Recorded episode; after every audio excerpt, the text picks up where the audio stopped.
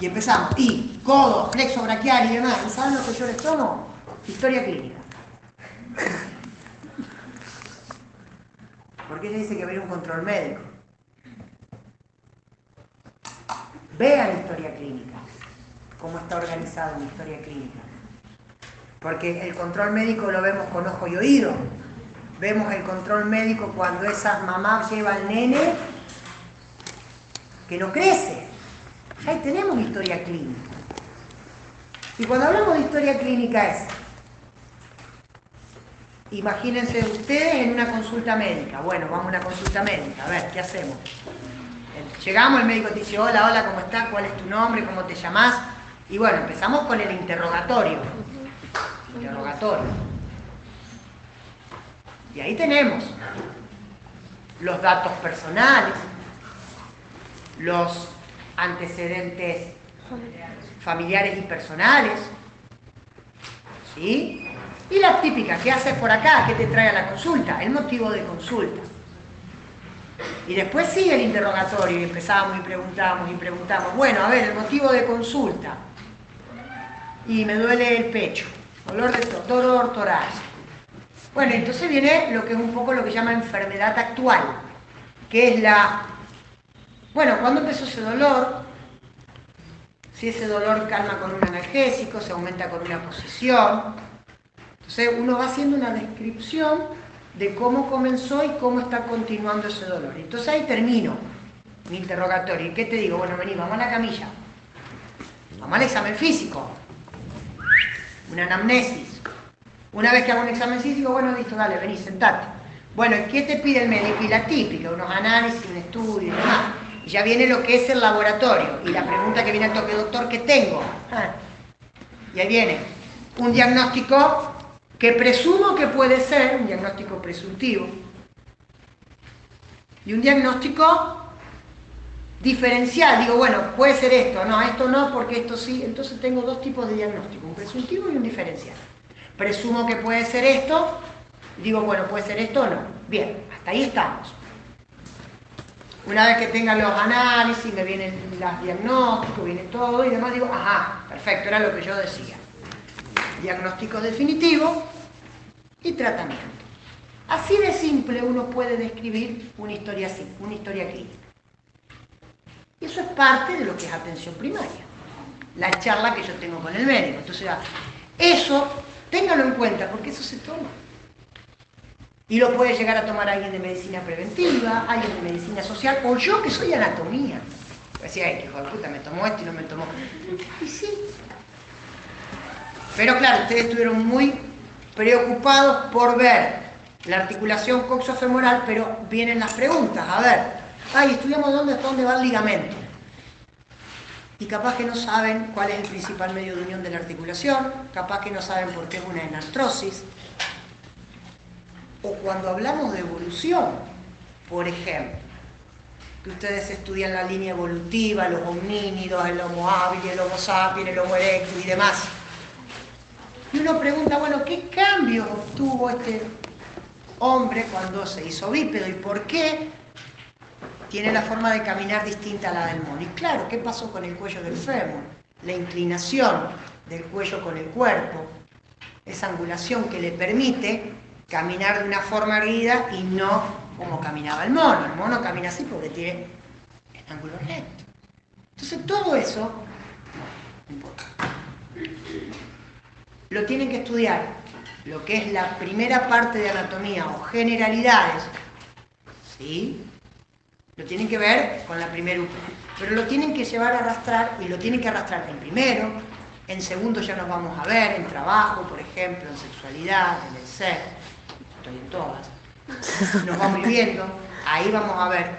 Y entonces, todo lo que es generalidades, hoy me preguntaban si externo y lateral o interno y medial es lo mismo. Si digo una cosa, si está mal, que diga otra. Chicos, es lo mismo.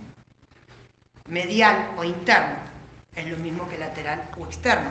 Si ustedes me hablan de, músculos del, ya lo vamos a ver, músculos masticadores, y ustedes me dicen, cuando lo veamos ahora en nutrición, y ustedes me dicen pterigoideo externo o pterigoideo lateral, o pterigoideo interno, pterigoideo medial, es exactamente lo mismo. ¿sí? Y esto va para todo el mundo también. Cuando surge alguna duda, ustedes siempre tienen que tener el libro. Siempre. Ah, lo copié de lo que dijo el profe, lo de no sirve. Una desgrabación mía de fulanito, de Analía, de Graciela, de... no sirve. Porque nos, nos equivocamos. Pero el libro está. Si vos me decís que el pronador se inserta y yo te digo, no, sí, no, sí, no, tráeme el libro, toma, acá lo tenés. Ya está.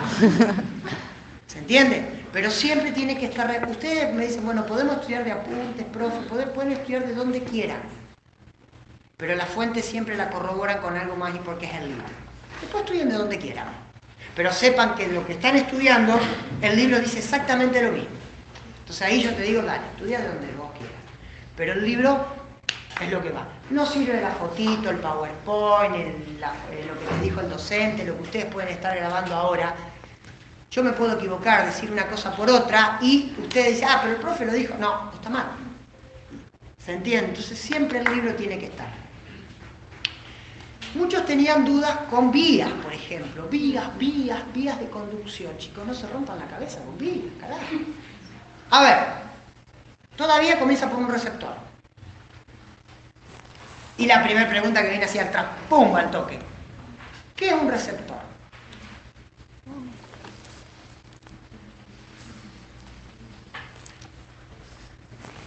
¿Qué es un receptor? Y ahí hay un silencio. Y ya no podemos seguir el examen. Y voy a decir, pero profe, pero si no saben lo que es un receptor. ¿Cómo seguimos el examen? Entonces, bueno, ¿qué es hueso, músculo, una articulación? Es un tejido. Es una neurona especializada, modificada, capaz de captar un estímulo mecánico y transformarlo en algo eléctrico, un potencial de acción, carajo. Eso es un, eso es un receptor, pero no sale no sabemos lo que es, me han llegado así que es hueso, que es piel. No, no, y acá se ríen, pero no, lo dicen, en un examen, en un momento de tensión, dicen cualquier cosa. Ni se escuchan lo que dicen, ni se escuchan lo que hablan. Larga. Blanco, azul, rojo, amarillo, negro, verde. Quiera. Y largo, largo, largo. Entonces eso no puede pasar. ¿Se entiende? Primera cosa. Entonces, la primera neurona, la primera neurona está siempre en el mismo lugar, chico, en el ganglio anexo a la raíz posterior del nervio raquídeo. Ahí está la primera neurona. Acá. Estamos hablando de vías sensitivas. Segunda neurona. Eh, todas iguales. Casi el 90%. Van todos a la médula. Entonces ahí tengo que ser astuto, volver al parcial anterior y buscar médula y decir cuáles eran los núcleos sensitivos y motores había en la médula. Entonces tengo el de la columna de Clark, sustancia gelatinosa de Rolando, el de la, de la base del asta dorsal, eh, el propio del asta dorsal. Y entonces ya cuando los tengo a todos digo, bueno, cada uno era para una vía determinada.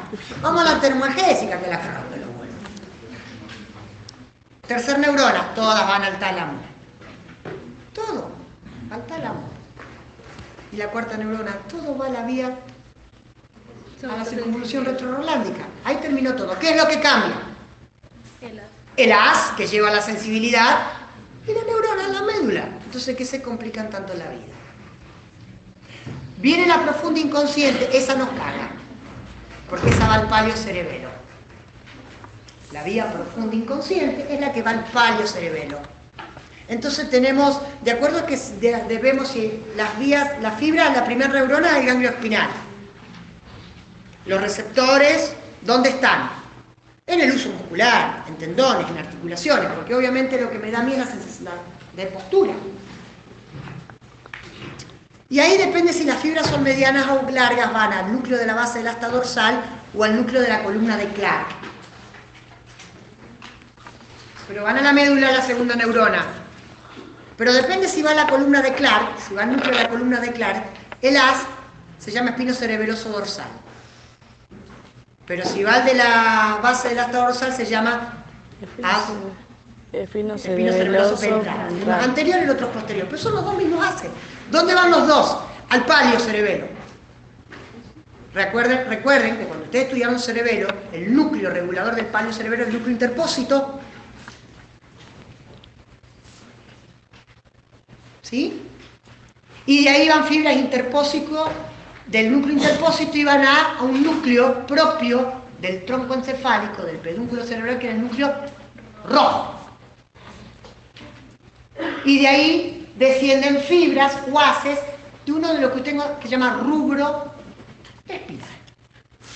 Y terminó la vía espino la profunda inconsciente. Con cinco cosas que ustedes hablen de vía, ya está.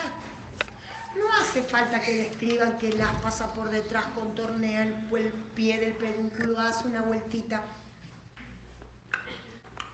Es entender los puntos y ya está con vías. Entonces, sabiendo que empiezan todas por receptores, que la primera neurona es el ganglio raquídeo, que la segunda neurona está en la médula, salvo, ¿quién? Goli Burdach, que está en bulbo. El resto está en médula todo. Tercer neurona ahí, muchachos, el tálamo. El tálamo es el núcleo integrador de todas las vías sensitivas, de la estación integradora de todas las vías sensitivas. Y el cuarto va a la corteza. Sabiendo eso, ya está. No me complico más la vida con vida, no me complico más la vida con vías.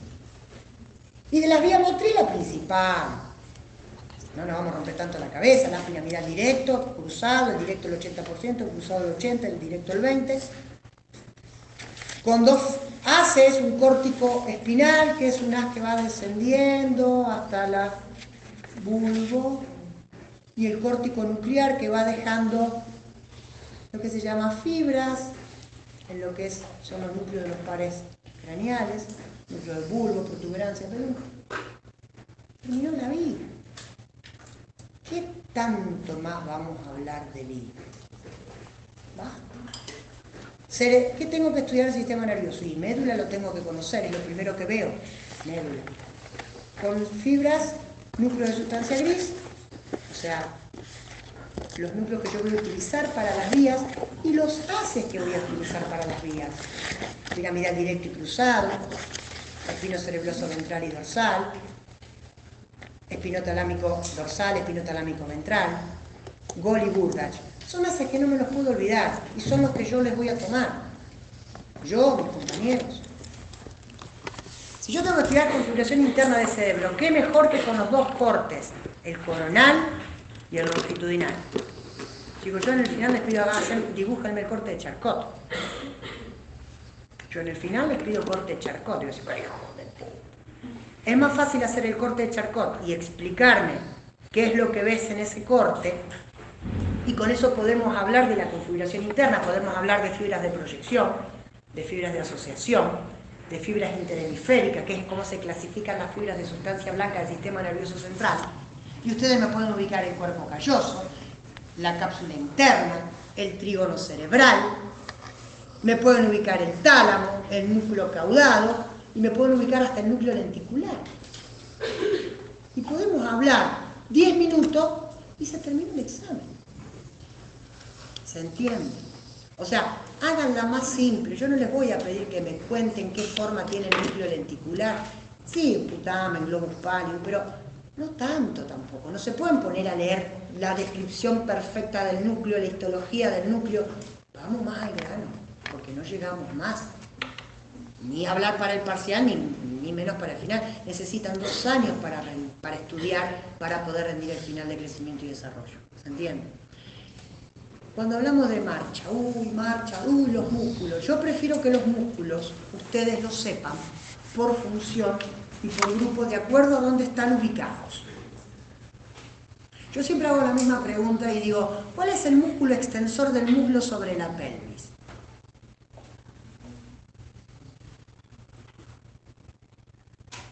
Vamos a pensar la pregunta. Músculo extensor del muslo sobre la pelvis. ¿Cómo? No hay, dijeron. Sí, hay. ¿Cómo no va a ver? Ahora, me tengo que parar y yo los hago parar en el examen y les digo, a ver, hagan el movimiento de extensión del muslo. ¿Quién se anima a hacerme la extensión del muslo acá? La hago yo. ¿Es esta? No. ¿Cuál es? ¿Es esta?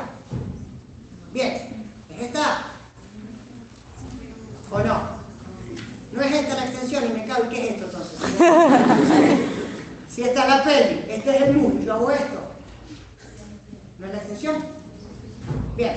¿Qué hacen mujeres y hombres cuando van al gimnasio y hacen esto? Glúteo. El glúteo mayor. ¿Saben qué? No sale nunca en el final eso. Ah, pero estudié todas las inserciones de los músculos. Para- ¿Se entiende, chicos, lo que pregunto? A lo que tienen que estudiar. Estudien los grupos musculares por región. Sepan dónde carajo está el crural. O cómo está formado el cuádriceps. Bien. Sepan que la articulación de la rodilla tiene ligamentos en un plano posterior, un plano anterior y planos laterales. Y bueno, y saber cuáles son los ligamentos. Los nombres. No tienen ni idea de lo que es un menisco. Ah, tiene menisco en la rodilla, no sabía. Y- Ah, pero me estudié los músculos del antebrazo, profe. ¿Se entiende a lo que apunto? Entonces, háganla más simple. La, la pregunta que yo les hago a todos siempre, ¿por qué Mariano usa un bastón? Porque se cae, pierde el equilibrio. Pero, ¿qué tiene que ver el equilibrio? Y ahí me dice este, su centro de gravedad cambió. Y la pregunta que les hago al toque, ¿qué es el centro de gravedad?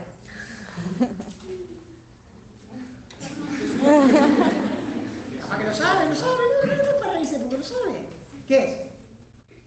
Ela No es un examen. faz, eh, siente a faz, eh, soma de todos os seus pesos pelo seu, por uma distância. Es una E como Convergência, de fuerzas.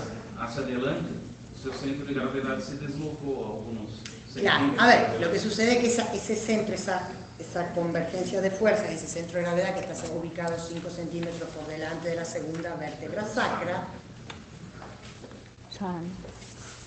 cuando hay una exacerbación de la cifosis, una rectificación de la lordosis, viene la pregunta, ¿qué es una cifosis, qué es una lordosis? Ah, profe, yo estudié los músculos antebrazo. ¿Se entiende? Volvemos a lo mismo. ¿Qué características tiene una cifosis que uno me levante la mano y me lo diga? El otro me hace así.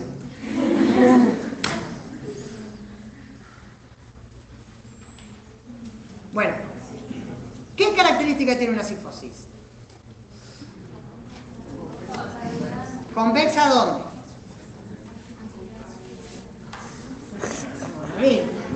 Si es convexa anterior es así.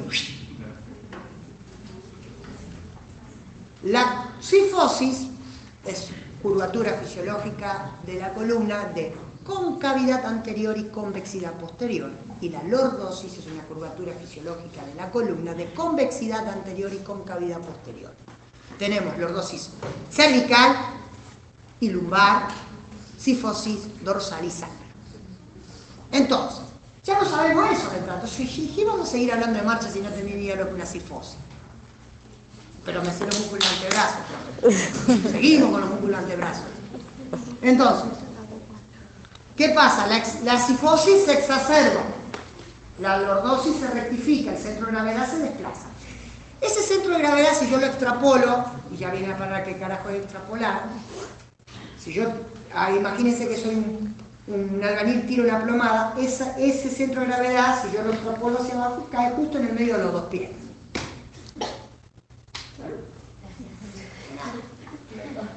Si se va para adelante, el centro de gravedad se desplaza hacia adelante. Entonces, ¿qué hago con el bastón? Pero no el bastón acá al lado, como las viejas que vienen al consultorio, se las dos cuadras vuelven. Doctor, me olvidé el bastón. Esa lo lleva el pelo el bastón. El bastón va hacia adelante. ¡Pam! Me clavo acá. ¿Y qué hago con el bastón? Hago un tercer punto de apoyo. Entonces, el punto de apoyo de mis pies más el punto de apoyo del bastón, hago un triángulo y el centro de gravedad cae pum, en el medio. Entonces lo que hago con el, con el bastón es ampliar la superficie de sustentación.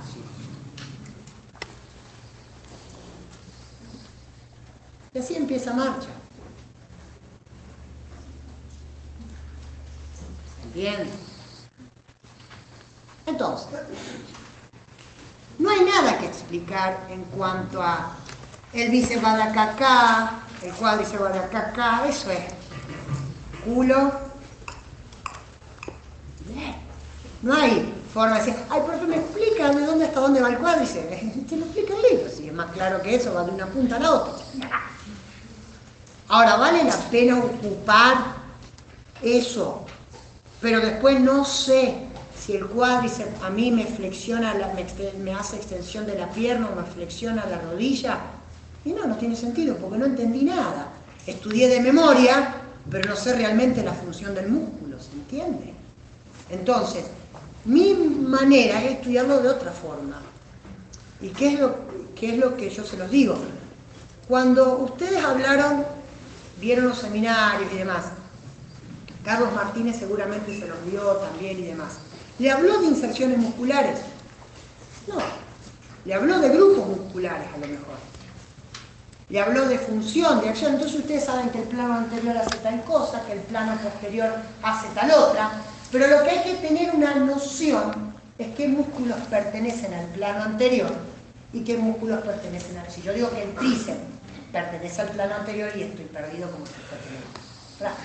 Entonces, plano anterior, plano grupo posterior, ¿se entiende? O sea, la idea es estudiar los músculos por grupos. Los músculos de la mano, los lumbricales y todo eso. ¿Se entiende? Porque después filigranan. Ah, el profe dijo que no, que eso no se estudia. Insisto, yo acá la idea, porque me pidieron una clase y yo les vuelvo a repetir. Después si tienen dudas, yo doy clases de consulta los martes y los viernes, que tenga dudas, después lo podemos ver.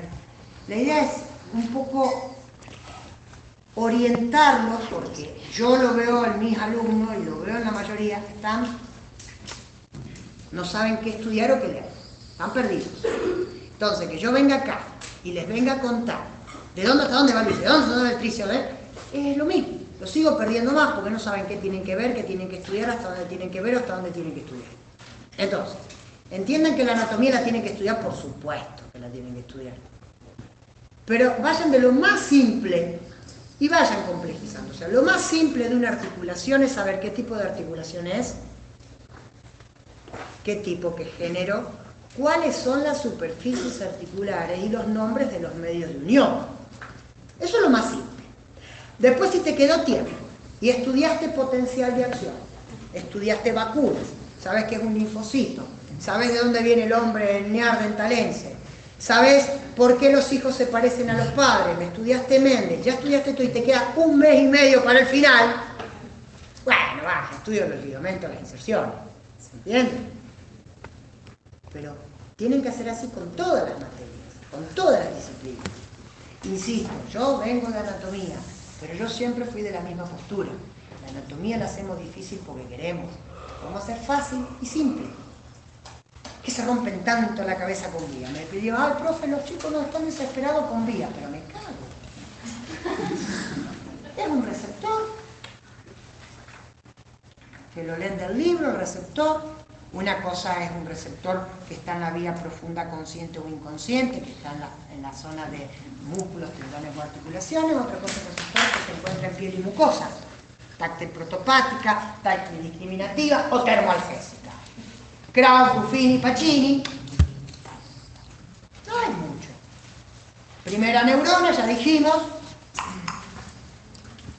en el ganglio que se encuentra anexo a la raíz posterior del nervio raquídeo. La segunda neurona, bueno, depende de la vía, gelatinosa rolando, clar, columna propio de la asta dorsal.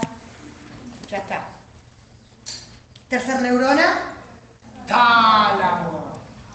Y la cuarta, la Corteza. corteza a excepción de la inconsciente. Que si es inconsciente, no va al cerebro. ¿Se entiende? Va al cerebelo. Punto. ¿Cómo definen un arco reflejo? ¿Qué es un reflejo? Una acción involuntaria. ¿De qué? Una respuesta. Una respuesta, ¿a qué? A un estímulo. Yo te digo hola y vos me decís Hola, ¿eso es una respuesta a un estímulo? ¿Eso es un reflejo? No, No. ¿Qué te faltó? inconsciente, Una respuesta involuntaria. involuntaria a un estímulo. ¿Eh? No te escucho. Está bien, después si querés charlamos de plan, pero lo más, lo más básico es eso, una respuesta involuntaria un estímulo. ¿Saben qué? La, la- la palabra involuntario no aparece nunca. Estamos tres horas para que aparezca la palabra involuntaria. Uh, está culero esto. La palabra involuntaria no aparece nunca. Entonces, ahí está. ¿Cuáles son los elementos anatómicos de un arco reflejo simple? Son dos o tres neuronas que involucran un receptor. Hay un receptor, una vía aferente, neuronas de interconexión Y un eferente. y el órgano efector. Ya está. Esa es la respuesta concreta. Y se termina la historia. Algo más. Bueno, después viene la gente de fisiología, te pregunta la hiperpolarización, la repolarización, la despolarización, los canales de sodio. de- ah, bueno, eso problema de fisiología. ¿Hay que saberlo? Claro que hay que saberlo. Como yo le digo que es lo básico e importante en mi disciplina, así van a tener de física. Eh, Ojo, ay, ojo, Dios mío, con ojo. con ojo y con caja del tímpano, por el amor de Dios. La típica, los dos leyendo, uno lee en fotocopia, el otro tiene la vista cansada, escucha música. Órgano de los sentidos, ojo y oído. Bueno, ¿por qué vamos a hablar? Por ojo, bueno, vamos, empecemos a hablar por ojo. El ojo, el globo ocular, un lado tiene tres capas. Ajá, ¿dónde está el ojo? Lo tengo en el bolsillo. Ah, en el, en el cráneo, acá. En la cabeza, acá. En, el mas- en la cavidad orbital. ¿Y dónde está la cavidad orbital? En el cráneo, acá. En la parte anterior del cráneo. En la cara, en el macizo facial. Muy bien, ¿qué forma tiene la cavidad orbital? Cuadrangular, me imagino una cosa cuadrada. Una pirámide cuadrangular de base anterior y Una vértice. pirámide cuadrangular truncada de base anterior y vértice posterior. Bien, cuatro paredes. Cuatro paredes. Entonces, vamos a ver, pared superior. Eh, pared superior, pared superior. Y empieza. El maxilar, no. El ungi, no. El, el, el efenoide, no. El temporal, no. Frontal, ajá, ¿qué es el frontal? Frontal es grande. Es lo mismo que yo tenía Facultad de Medicina, calle Santa Fe. Puedo estar cuatro días buscándola por calle Santa Fe. Frontal. ¿Qué es el frontal? La lámina, la parte. La lámina horizontal del frontal y qué más. Y hacia atrás, ¿quién está? El efenoide, ajá, el efenoide que el cuerpo, las apófisis pterigoides, el ala mayor, el alas. ala menor. ¿Qué Ala efenoide? menor. El ala menor. ¿Se entiende? No hay que ser fino, pero hay que ser concretos. Que yo te pregunte si es el ala menor o mayor, eso no es fino. Ahora, si yo te pregunto dónde está la espina de Sibinini, ahí te puedo decir que hijo de puta. Está, ¿eh? La espina de Sibinini está. ¿La vieron ustedes? En el efenoide. ¿Eh? Ah, ya van a estudiar velo del paladar. Bueno, entonces, ¿se entiende chicos todo esto? Cabe orbital. Entonces después hablamos de ojo. Yo generalmente en el 95% de los casos tomo con Carlos David, que es de física. Sí, ah. Como Jason, el de martes 3 y Freddy Krueger. No te escapas Te vas a dormir y te despertarás. Y entonces, ahí, ojo, a ver, ojo, medios transparentes del ojo. Si vamos, córnea, humor acuoso, Humor vítreo. cristalino. Bueno, lo que ustedes tienen que mínimamente conocer de ojos son primero las tres capas, la esclerocorneal, la capa medio coroide, la interna nerviosa, que es la retina, Saberse las 10 capas de la retina, ustedes dirán que hijo de puta, sí, hay que saber las 10 capas de la retina porque voy a saber la formación del nervio óptico, saber vía óptica, y sí, vía óptica sí. Y conocer dónde está la cámara anterior, o sea, en un pequeño esquemita de ojos, sin rompernos tanto la cabeza, cámara anterior, cámara posterior, humor vitrio, humor cristalino, músculo ciliar, córnea. ¿Algo más? No, a lo sumo te puedo preguntar, como atreverme a preguntar características de la córnea. Y usted me va a decir dos cosas, ricamente inervada y avascular, que son las dos características de la córnea. ¿Se entiende? Pero ¿qué hay que estudiar? Física de la visión. Eso hay que estudiar. Al igual que caja, de oído. Cuando ustedes hablan de oído, oído medio. Entonces le pregunto, bueno chicos, oído, oído externo, bla, bla, bla, oído medio, oído interno. ¿Cómo se divide el oído medio?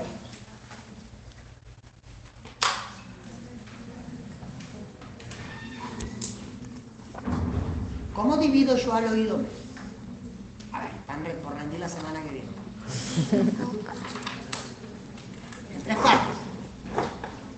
Una porción anterior o trompa de eustaquio, una medio caja del tímpano y otra posterior o celdilla mastoideas. Ahí se divide. Caja del tímpano. ¿Cómo está formada la caja del tímpano? Por paredes, paredes prestadas.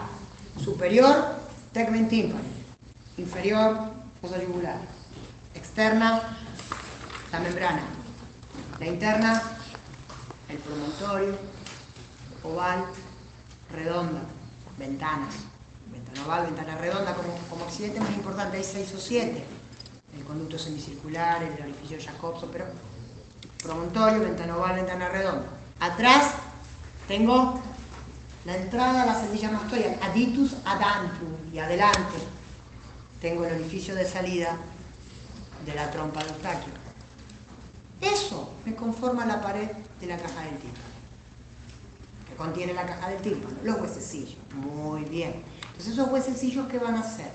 Y el yunque apoyado sobre la membrana timpánica, el martillo, perdón, ¿ven? Después desgraban, dice, ah, el profe dijo el yunque, la mano, martillo, yunque, el estribo sobre la ventana oval. Esa platina del estribo va a provocar un movimiento de linfa, de endolinfa, que va a hacer que las células ciliares externas del órgano de Corti produzcan una despolarización y esa energía que es mecánica pasó a ser energía eléctrica.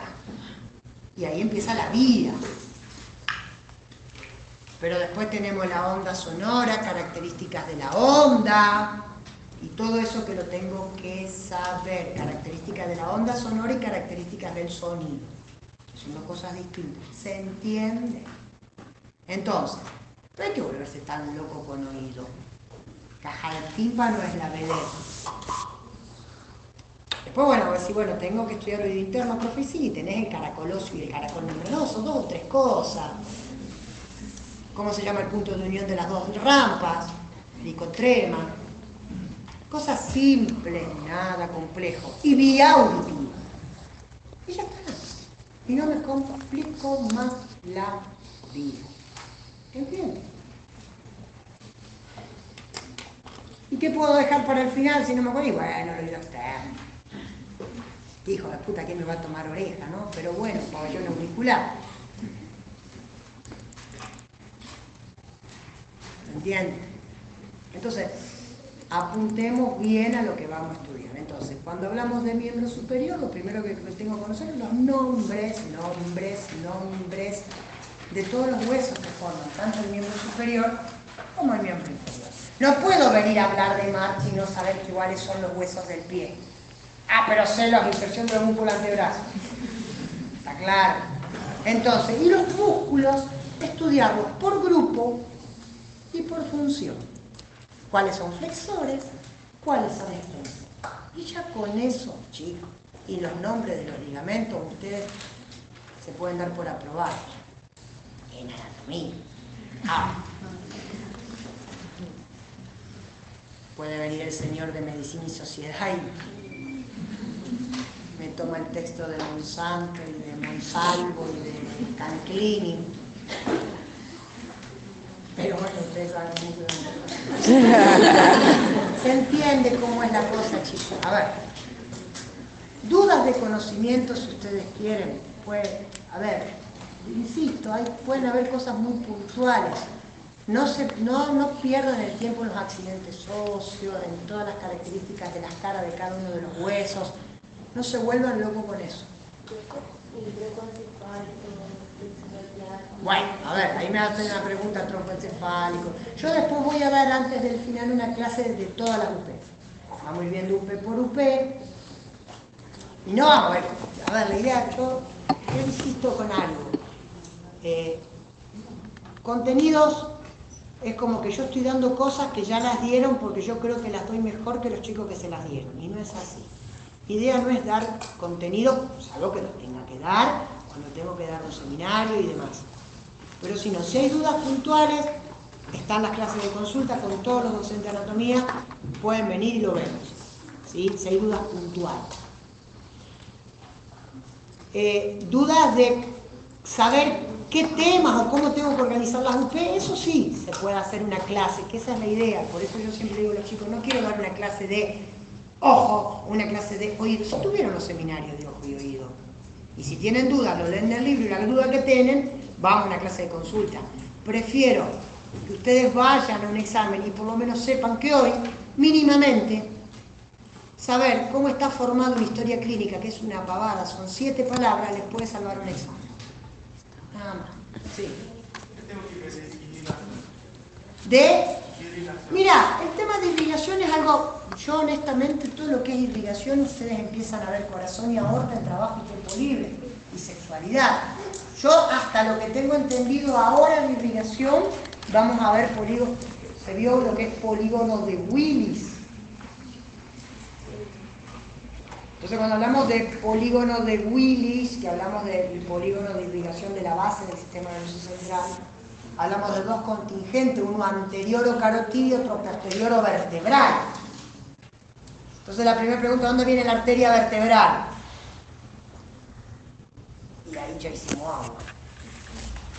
De las vértebras, sí. Agujero vertebral asciende, pero ¿de dónde viene? De una arteria que se llama subclavia. ¿Y de dónde viene la subclavia? Y del callado de la aorta. Ah, ¿y qué es un callado? Y ahí empezamos. Entonces por ahí es muy... Yo siempre les digo lo mismo. Péguen una leída a aorta. Ustedes dicen que tengo que estudiar aorta. No. Tienen que mínimamente saber que la aorta sale del ventrículo izquierdo. Ventrículo, yo creo que todo el que fue una secundaria con una orientación mínimamente biológica, lo vieron yo les voy a contar algo. Yo fui a. Esto es gracioso. La semana pasada fui a un. Mis hijos no, mis sobrinos van a una escuela en zona norte, es la escuela Carrasco. Y fui a dar chicos de segundo grado, ¿eh? Yo tengo en mi casa como cuatro, cuatro esqueletos.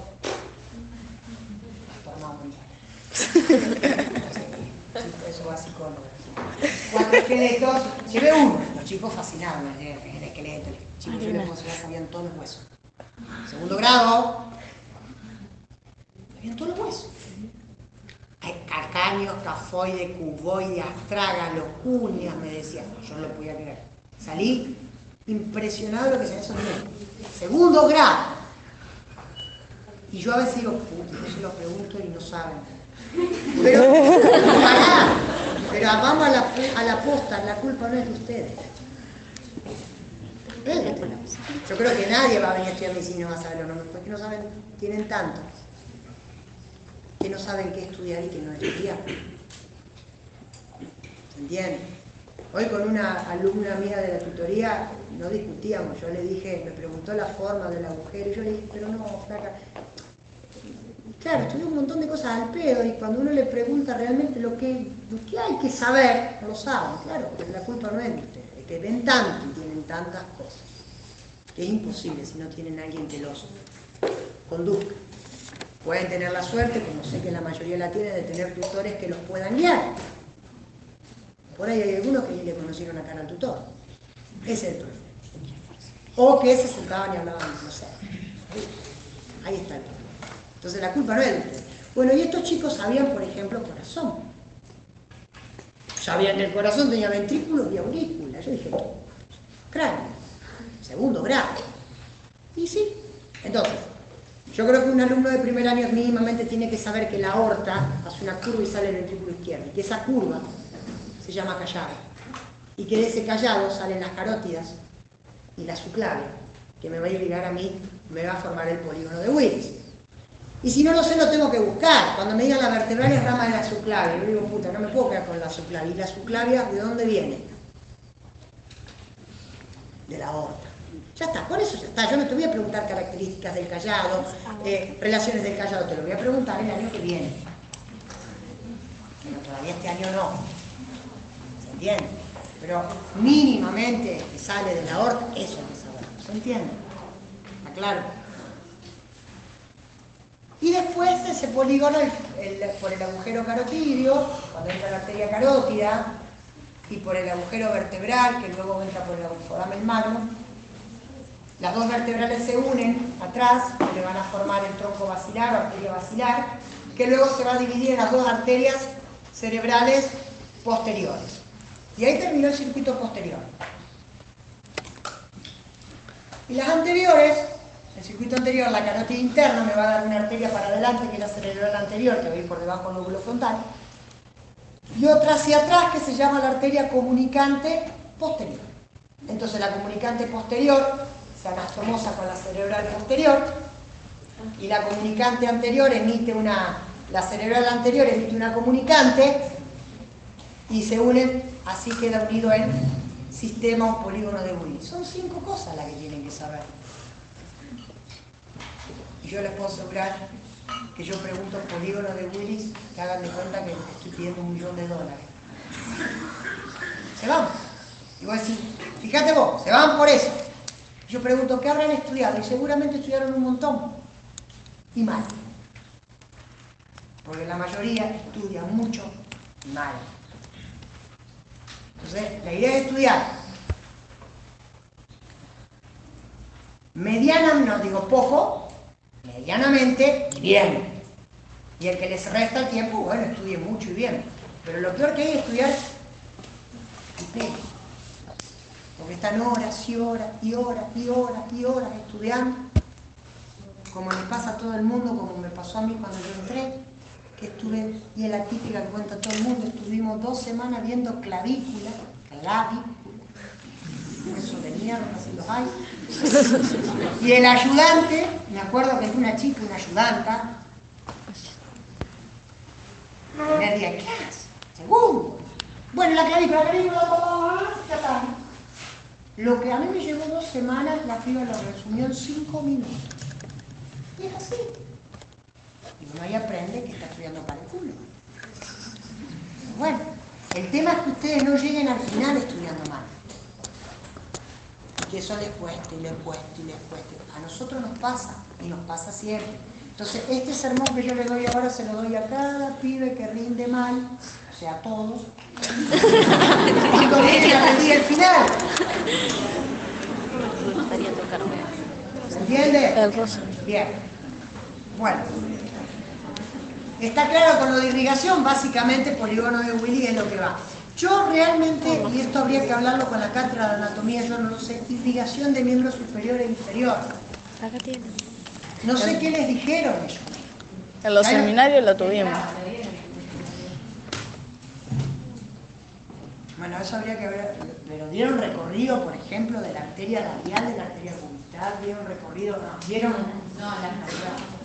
Claro, bueno, entonces una cosa es saber el nombre, es muy distinto saber el nombre a saber el recorrido de una arteria, o saber de dónde viene esa arteria.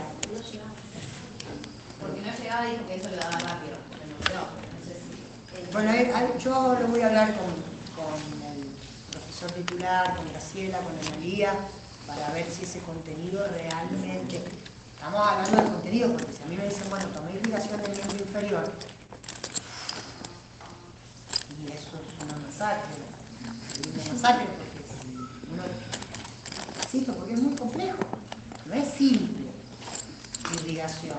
Porque cada, cada rama arterial tiene sus ramas colaterales, terminales, y a su vez las colaterales dan colaterales de colaterales. O sea es muy complejo irrigación. No es decir, bueno, irrigación es, y la arteria aorta, la aorta es la madre de todas, sí, está bien, es la aorta, y después qué?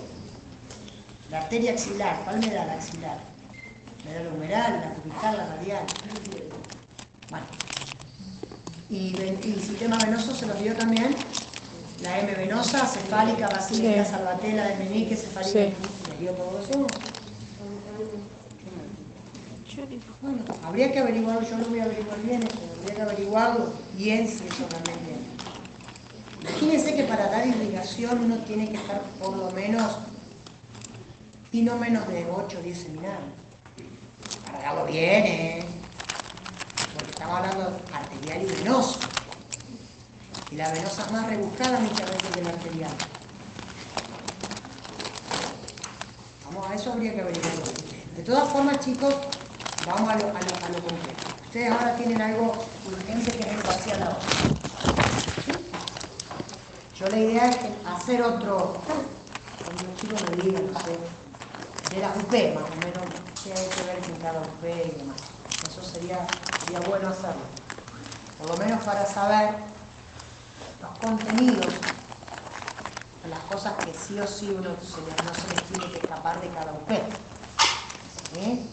Y después, ver, les vuelvo a repetir, dudas particulares o dudas que tengan puntuales un tema puntual, porque me imagino que algunos deben, sí. Bueno, a ver, inervación y plexo. Ah, Básicamente el plexo que uno pregunta mucho, que es el plexo braquial, cómo se forma el plexo braquial, la formación de los tres troncos primarios y las ramas terminales del plexo braquial. El cubital, el radial, el mediano, el circunflejo, el braquial cutáneo interno y el interno accesorio son las ramas terminales del plexo braquial. Generalmente ya cuando se golpea, se golpea el nervio. Cubital. La pregunta que viene atrás dice, ¿dónde está el nervio cubital? En un canal, que se llama canal epicropliorecraniano. ¿sí?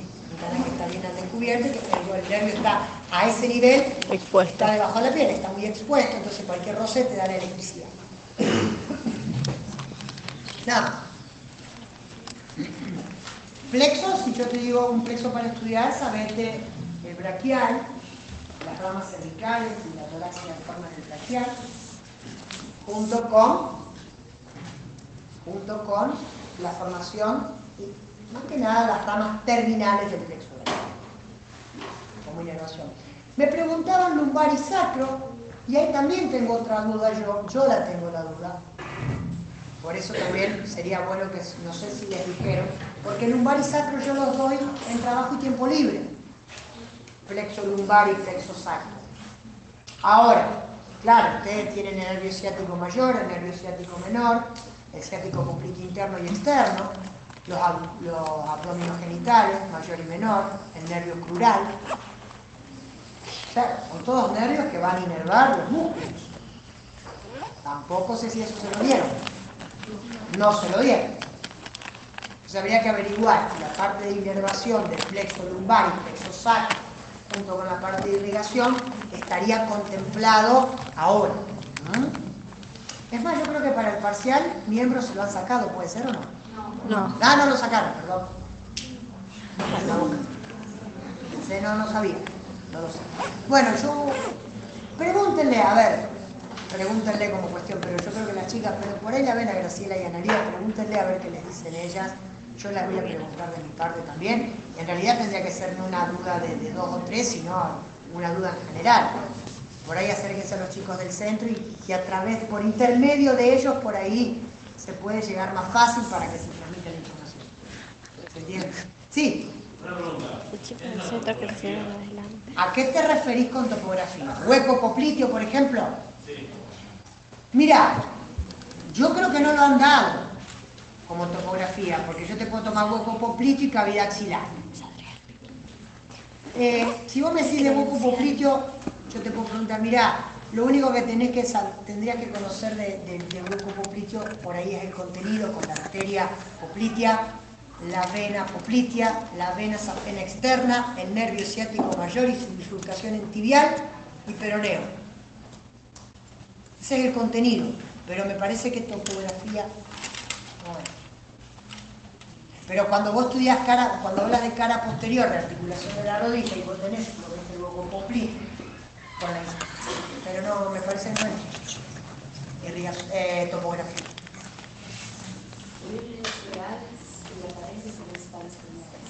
Sí, ¿qué pasa? A ver, cuando hablamos, acá me pregunta el origen real y aparente de los pares craneales. En realidad, lo que uno tiene que saber de pares craneales por allí es el territorio de inervación. ¿Qué inerva cada uno de los pares craneales? Pero cuando hablamos de origen aparente, hablamos de configuración externa del tronco cefálico. Cuando vemos la cara anterior del tronco cefálico, donde vemos el surco preolivar y el surco retroolivar, ahí se podría tomar conjuntamente con eh, configuración externa de tronco. Yo hace rato que eso no lo tomo y re- realmente creo que hace mucho tiempo, pero sí, por ejemplo, eh, uno puede tomarte pares craneales y hablar de músculos extrínsecos del ojo y ver los motores oculares, por dónde pasan que- y que inervan. ¿sí? Vos cuando veamos, estudiemos hipogloso mayor y demás, cuando estudiemos lengua en, en nutrición, ¿m? o glosofaringe neumogástrico, cuando estudiemos vuelo del paladar también. Pero en líneas generales, básicamente tenés que tener en cuenta si es un motor mixto o vegetativo, lo que sea, y el territorio iliaco. ¿Sí? Así que eso sería todo. ¿Alguna duda, consulta? Sí. ¿Hay capas de, de la córnea? No.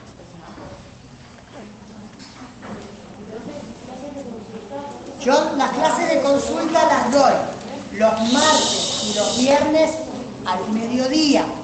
Me buscan en primer año y podemos tener las clases de consulta. Antes del final, antes del final vamos a hacer una especie de repaso de toda la UP. ¿Se entiende? Primer año en la Secretaría de Primer Año. A las 12. A las 12. Vayan al otro seminario.